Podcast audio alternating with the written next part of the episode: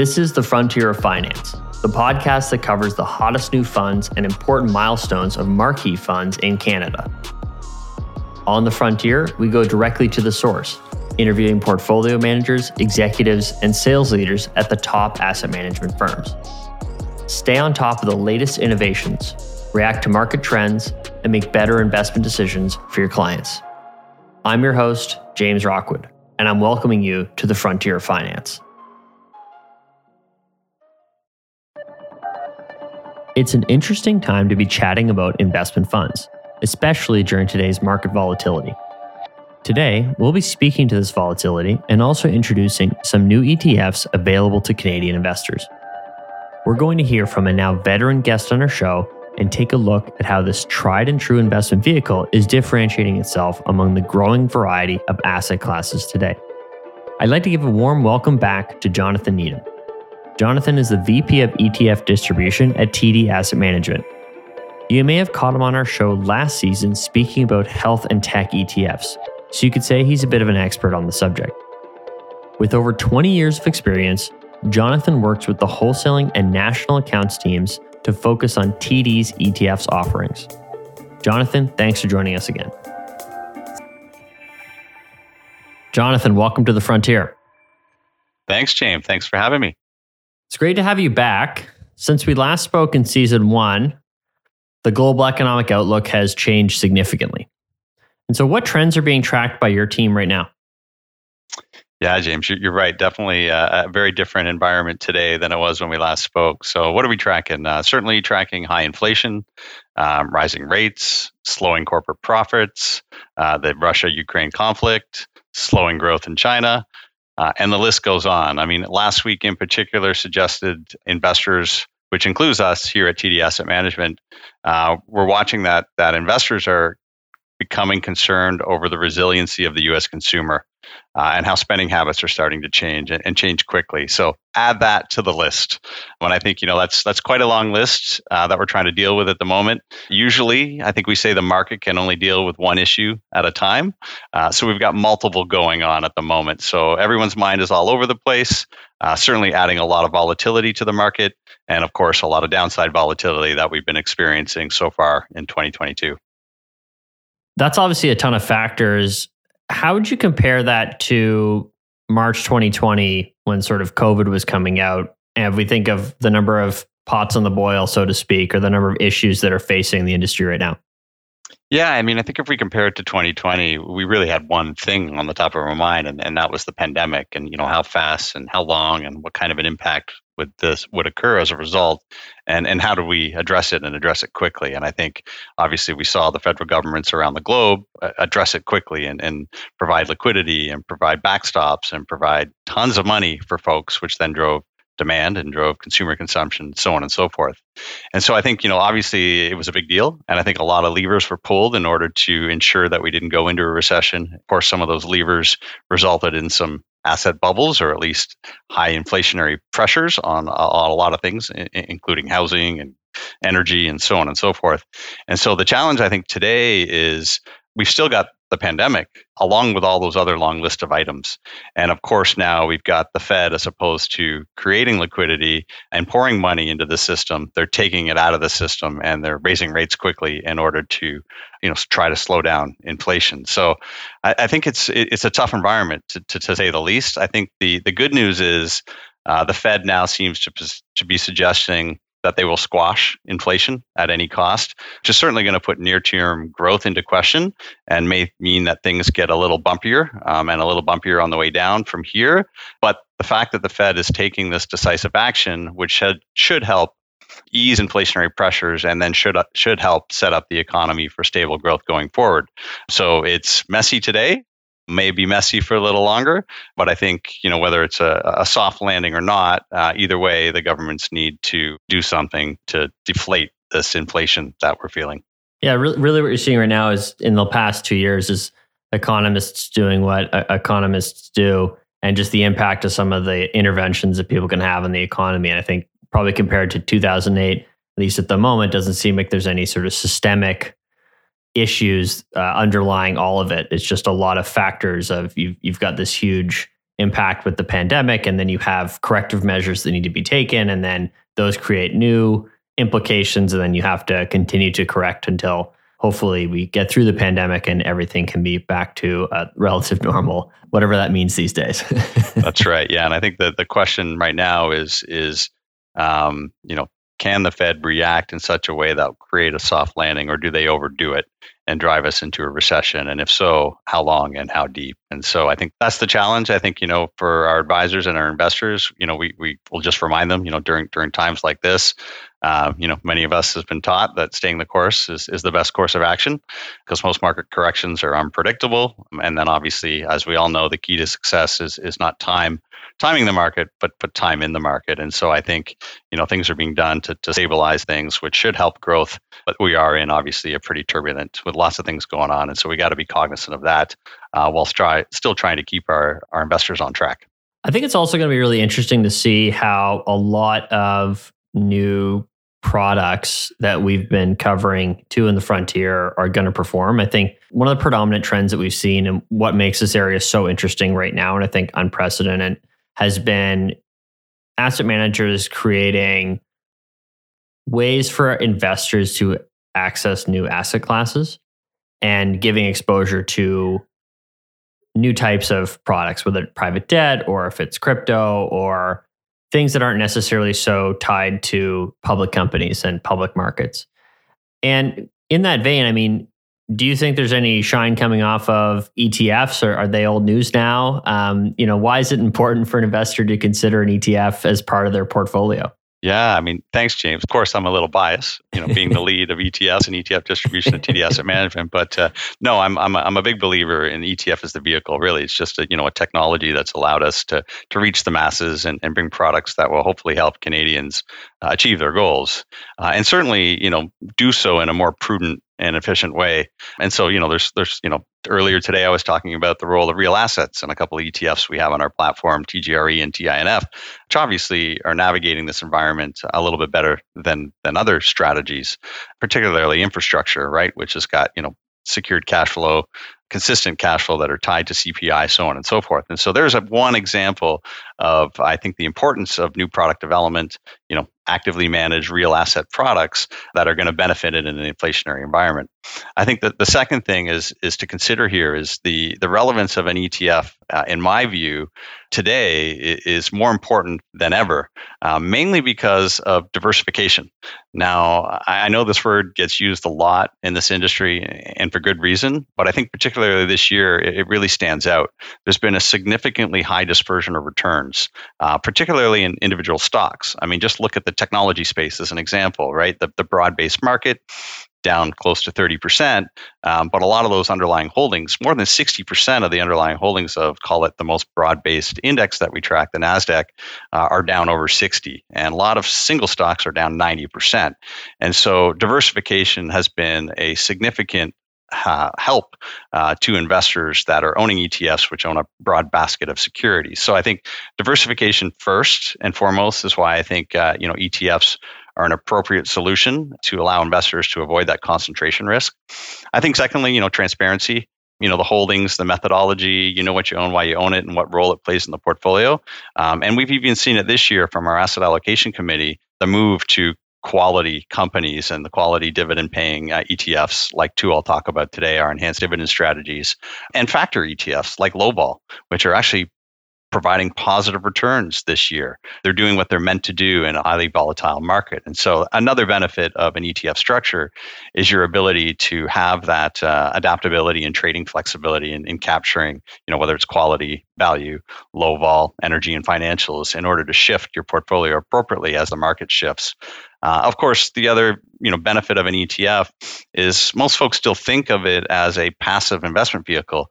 Um, but what we're going to talk about even more today is is active solutions in an E T F vehicle. And so it allows you to outsource, right? Whether it's to an index methodology that you think is prudent for the exposure you're looking for, or to outsource it to an active manager that can shift in the market environment that we're seeing.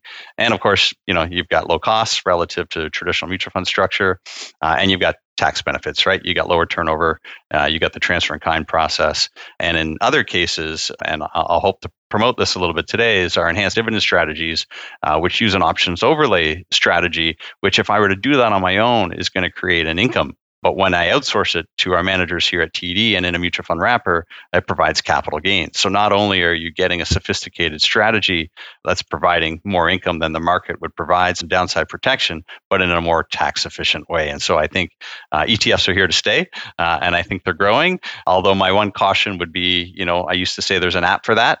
Now I can say there's an E T F for that. Um, and so my caution to most advisors or investors is really know what's under the hood and what you're buying, because uh, there tends to be a lot of niche strategies that are, you know, proliferating in the E T F landscape today, which also tend to be a little bit too concentrated. And so diversification uh, to me is is really important. Yeah, no, I think that's a really uh, great defense of, of of E T Fs, why why they're here to stay. They're still um they're still hot, and I think that there's still a, a lot of awesome opportunity for for investors, and it's a great investment vehicle.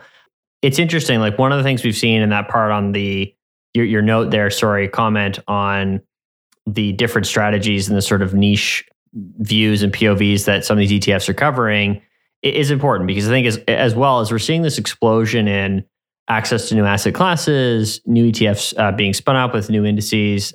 It's really important for both the asset managers and the asset management industry to show how each product's different to the advisor and the investor, and then for the advisor to be able to then articulate that information easily to a customer. And I think that's a big part of what we're looking to do um, with the Frontier, is to give people an opportunity to learn more about specific products, products that are new, marquee products that are hitting, hitting these milestones. And we'll get into that in a minute. But I think it's going to bring a new challenge, a new set of challenges for the asset management industry to really find ways to better tell the story, make the connectivity for the client and the advisor with the investment product to really allow someone to understand what they're getting themselves into and to have the confidence in that, which I think is going to be a new challenge uh, in and of itself.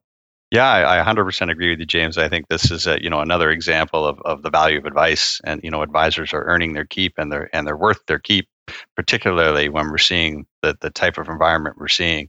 You know, we saw a massive growth of the do-it-yourself investors uh, over the last couple of years, and a lot of them are not doing so well. Um, in fact, I saw a study a couple of weeks back in the U S that said the majority, I think it was something like seventy percent of, of the D I investors south of the border uh, that accumulated a lot of wealth in the last two years have been entirely wiped out of that growth because of that concentration, because not understanding what they're getting and from not putting it into the context of how does it fit within my portfolio relative to my financial plan. And so I think that, you know, the value of advice, as you know, I've always believed in it. Uh, I always stand behind that guidance, um, the behavioral coaching and and sticking to the plan. I think it's it's more important now than ever. That's awesome. And then and then to, to talk a bit more about the the T D Active Global Enhanced Dividend E T F. So so as we've talked about in the Frontier, it's cover two things: brand new products, which we've covered a few uh, new E T Fs from T D M in the last season, which we appreciate, and then marquee funds hitting milestones. And so one such marquee fund that's hitting its three-year milestone is the T D Active Global Enhanced Dividend E T F. Why was this E T F created, and can you tell us a little bit about the investment philosophy behind it? Yeah, certainly. I, I think, you know, I really appreciate that. I mean, we've been in market now, as you just mentioned, kind of three years in May. Uh, very, very strong track record. And let, let's start with, you know, why we created the, the Global Enhanced Dividend Strategy. I think, you know, first and foremost, it, it was to solve a problem for Canadians.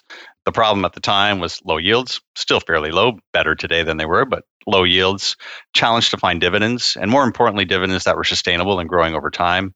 And so Canadians were, were struggling with an erosion of purchasing power, um, which has been accelerated today with the way inflation is. And so we know that Canadians desire and need income, but we felt that they weren't getting it in the most prudent and appropriate way. They were getting income, but at the expense of growth. And so we wanted to design a product that would give them both income and growth at the same time to solve that conundrum, if you will, that we saw in the marketplace.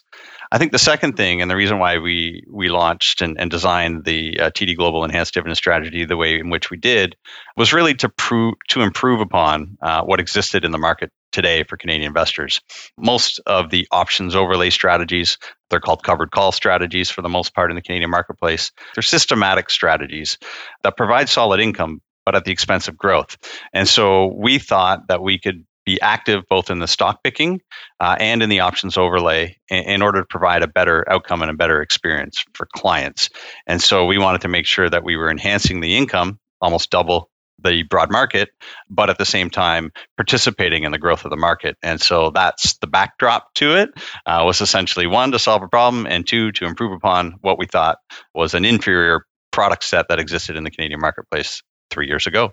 If I'm an advisor, um, who's this fund for, and how should I try to position it to my client?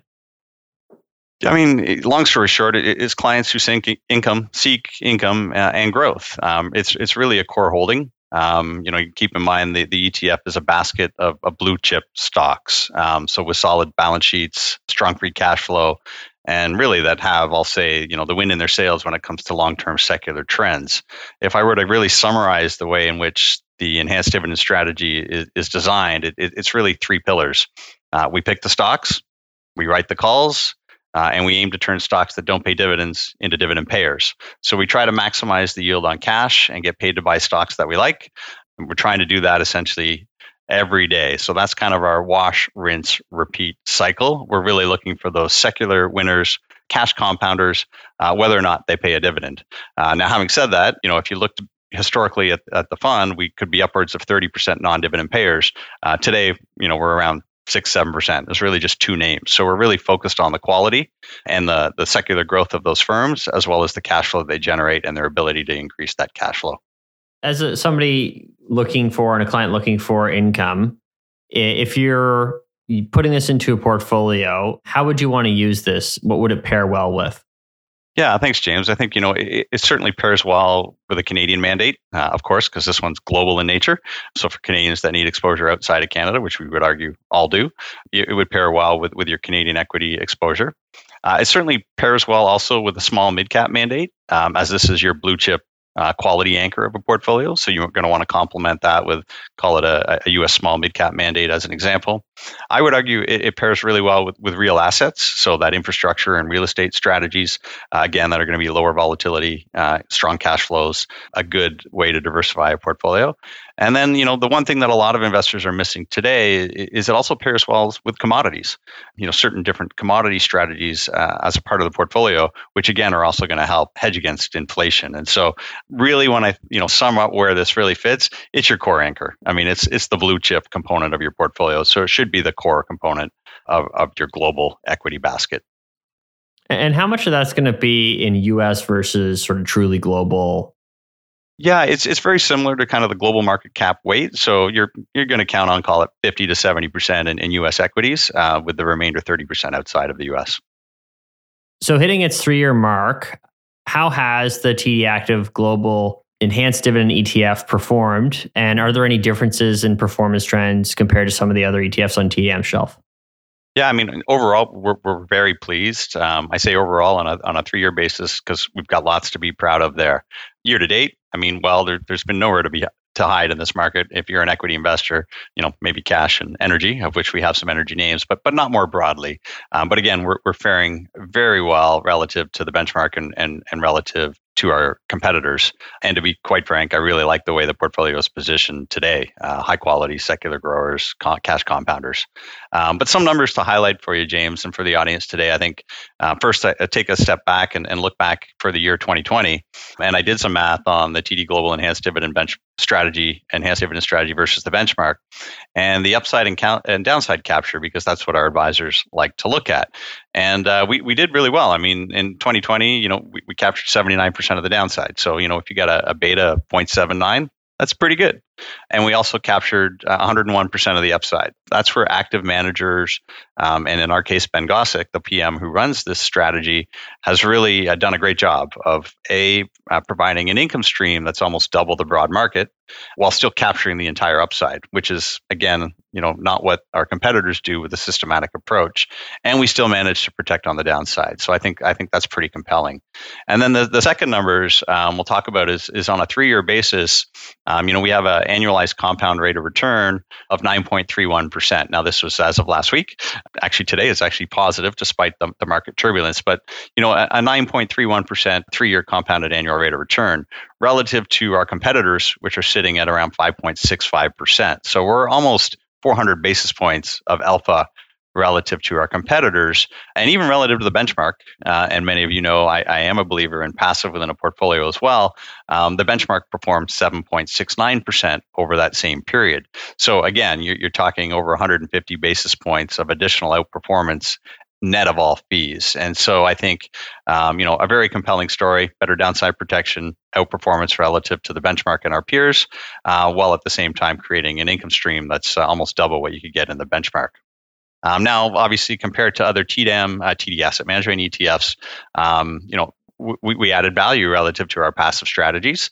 We solved for those problems that we uh, set out to solve for, which was providing income uh, while uh, achieving uh, growth and capturing market upside. So I think uh, I think for us, it's been a testament uh, to why we wanted to bring a, a suite of products to the marketplace that included passive, uh, quantitative, and active. And obviously, all of those play a part within a portfolio. And we're very pleased with Ben and his team and how they've performed relative to bench and relative to peers as we hit our three-year anniversary uh, this month. That's awesome. And I think, too, that that, that discussion on up, up-down capture is a great way for advisors to help dispel the every E T F is passive uh, mentality that I think uh, a lot of uh, clients might feel, just given the way a lot of them were, were marketed or spoken about um, in the last few years. Being able to chat, chat a little bit and, and differentiate passive versus active and talking about how to marry them together, I think is helpful. And so that, that's a great way to just be able to explain it to a client in a way I think can make a lot of, a lot of sense to them. Yeah, I agree. And I think, you know, this, you know, if you looked at kind of the holdings, you know, in details, and some of your clients will, some of the advisors on the line will afterwards, I hope, um, you'll see, you know, you know, a year ago relative today um, looks different. We've got more defensive names in there than we had. We have some energy names in there. We still have some, and believe in, in some of the tech uh, companies, the cash compounders that people are not quite understanding their future cash flow uh, opportunities as we think we are. And so I think what that shows you is active can A, add value uh, and navigate these very challenging markets, and, and B, when you can capture all the upside in what was a very bull, bull market that we saw after all the infusion of capital happened, while still obviously navigating and protecting on the downside and clipping higher coupons, if you will, uh, I'd say that's a pretty good testament to active. Uh, it doesn't hurt that in the E T F wrapper, it's sixty-five basis points, so obviously a lower cost than than a lot of the traditional uh, Uh, fun strategies out there. And so uh, I'd say a lot of advantages for having an active manager in an E T F wrapper as a result. How are advisors going to be able to use both this fund and also potentially try to get some clients excited about investing in such a um, turbulent market right now? And so how, how can advisors use, use this product to grow their business, but then also sort of more broadly, what's the argument for, for investing at this moment when you're seeing a lot of volatility? Yeah, I think it's twofold. I think, you know, from uh, advisors growing their business perspective, obviously, you know, a strategy like this will, will help attract and, and retain clients that that that need both income and growth, right? We, we know we've solved for a very significant challenge that Canadians have. I think the other way in which the strategy gets used is is really to be confident that you're protecting your clients' assets from, from permanent loss of capital. Uh, we've seen that this year, right?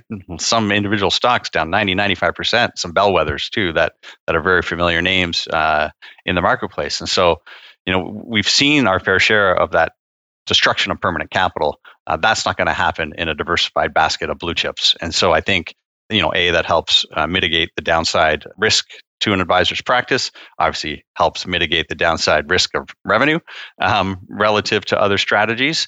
And so I think that's uh, that that's very important. I, I think the other story that, you know, advisors can tell their clients is, um, you know, that, yeah, there's a place for, for passive instruments, but there certainly is a place for an active strategy that can navigate this challenging environment and this ever fast changing environment, right? Like if you think two years ago, obviously the secular trends were travel. Well, that ended abruptly. And so you didn't want to be in the travel companies until recently again. And you'll you'll see some names added to our portfolio there because that's a long-term secular trend that broke briefly, uh, but is now back on track. And so if you just owned a broad market, you would experience the down, the brokenness, and then the up, but in a very violent way versus being able to navigate that uh, prudently in an active strategy. Uh, now, why investors want to invest today? I mean, you know, I, I'm not going to lie that the blunt challenge today is um, whenever you enter a bear market, I think on average, bear markets are, you know, you're going to see the broad markets down thirty-five percent. And so we're only down twenty today. So there could be more to come. There may not. Um, obviously, things are fast moving. It's really tough to tell. Um, but what I will tell you is when you've hit a bear market at any point in time in history, whether you're down twenty, thirty, or we get a little bit more to go, that's the best time to invest. There are a lot of high quality names with uh, secular growth trends behind them that are, you know, cash cows, cash compounders um, that you're getting today at a discount. They've gone down the drain with a lot of the other names in, in sympathy. And so if you have the ability to pick up those names at a very attractive price, which I would argue you do today, it's a great time to invest. And maybe you don't put all your money in today if you're sitting cash on the sidelines, but I would certainly be dollar cost averaging in uh, as we hit, you know, a bear market territory, which we continue to flirt with, uh, if not entered in uh, today, as an example. And so, uh, I'm confident to tell you that if you, you, you know, as a new investor in particular, or an investor with some cash on the sidelines, you know, you, you're definitely going to want to start legging in, um, because you know, after the bear market capitulates, uh, that's where we see uh, really, really strong returns. You know, on average, you know, kind of forty plus percent. And so, uh, now's probably a much better time to invest than it was in December. That's for sure.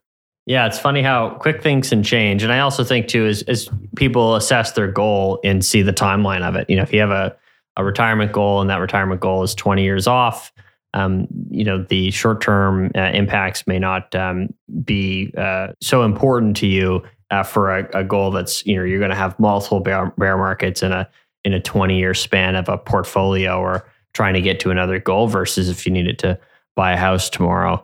Be a potentially different uh, risk uh, risk assessment. So yeah, I think that's a great way to look at it. And then uh, I think you've talked about it a little bit, but it'd be great just to emphasize it more. I mean, we'd love to get your take on the long-term view on the market, just in in general, how you're looking to navigate it going forward. Obviously, you're you're saying that a lot of products on sale right now uh, to to an extent. I love the going down the drain in sympathy comment was awesome. Yeah, if you could give us your thoughts on that, that'd be awesome. Yeah, James. I mean, I think here, here's here's the silver lining to the sell-off that's happened this year in, in both bonds and, and equities, right? And, and and bonds in particular, what we haven't seen since the fifties, right? Nobody was expecting, I don't think many were expecting anyway, to see the aggregate bond market down ten percent. And so the silver lining for our advisors and our investors out there is that the projected long-term returns uh, on, say, a balanced uh, portfolio are a heck of a lot better today than they were six months ago.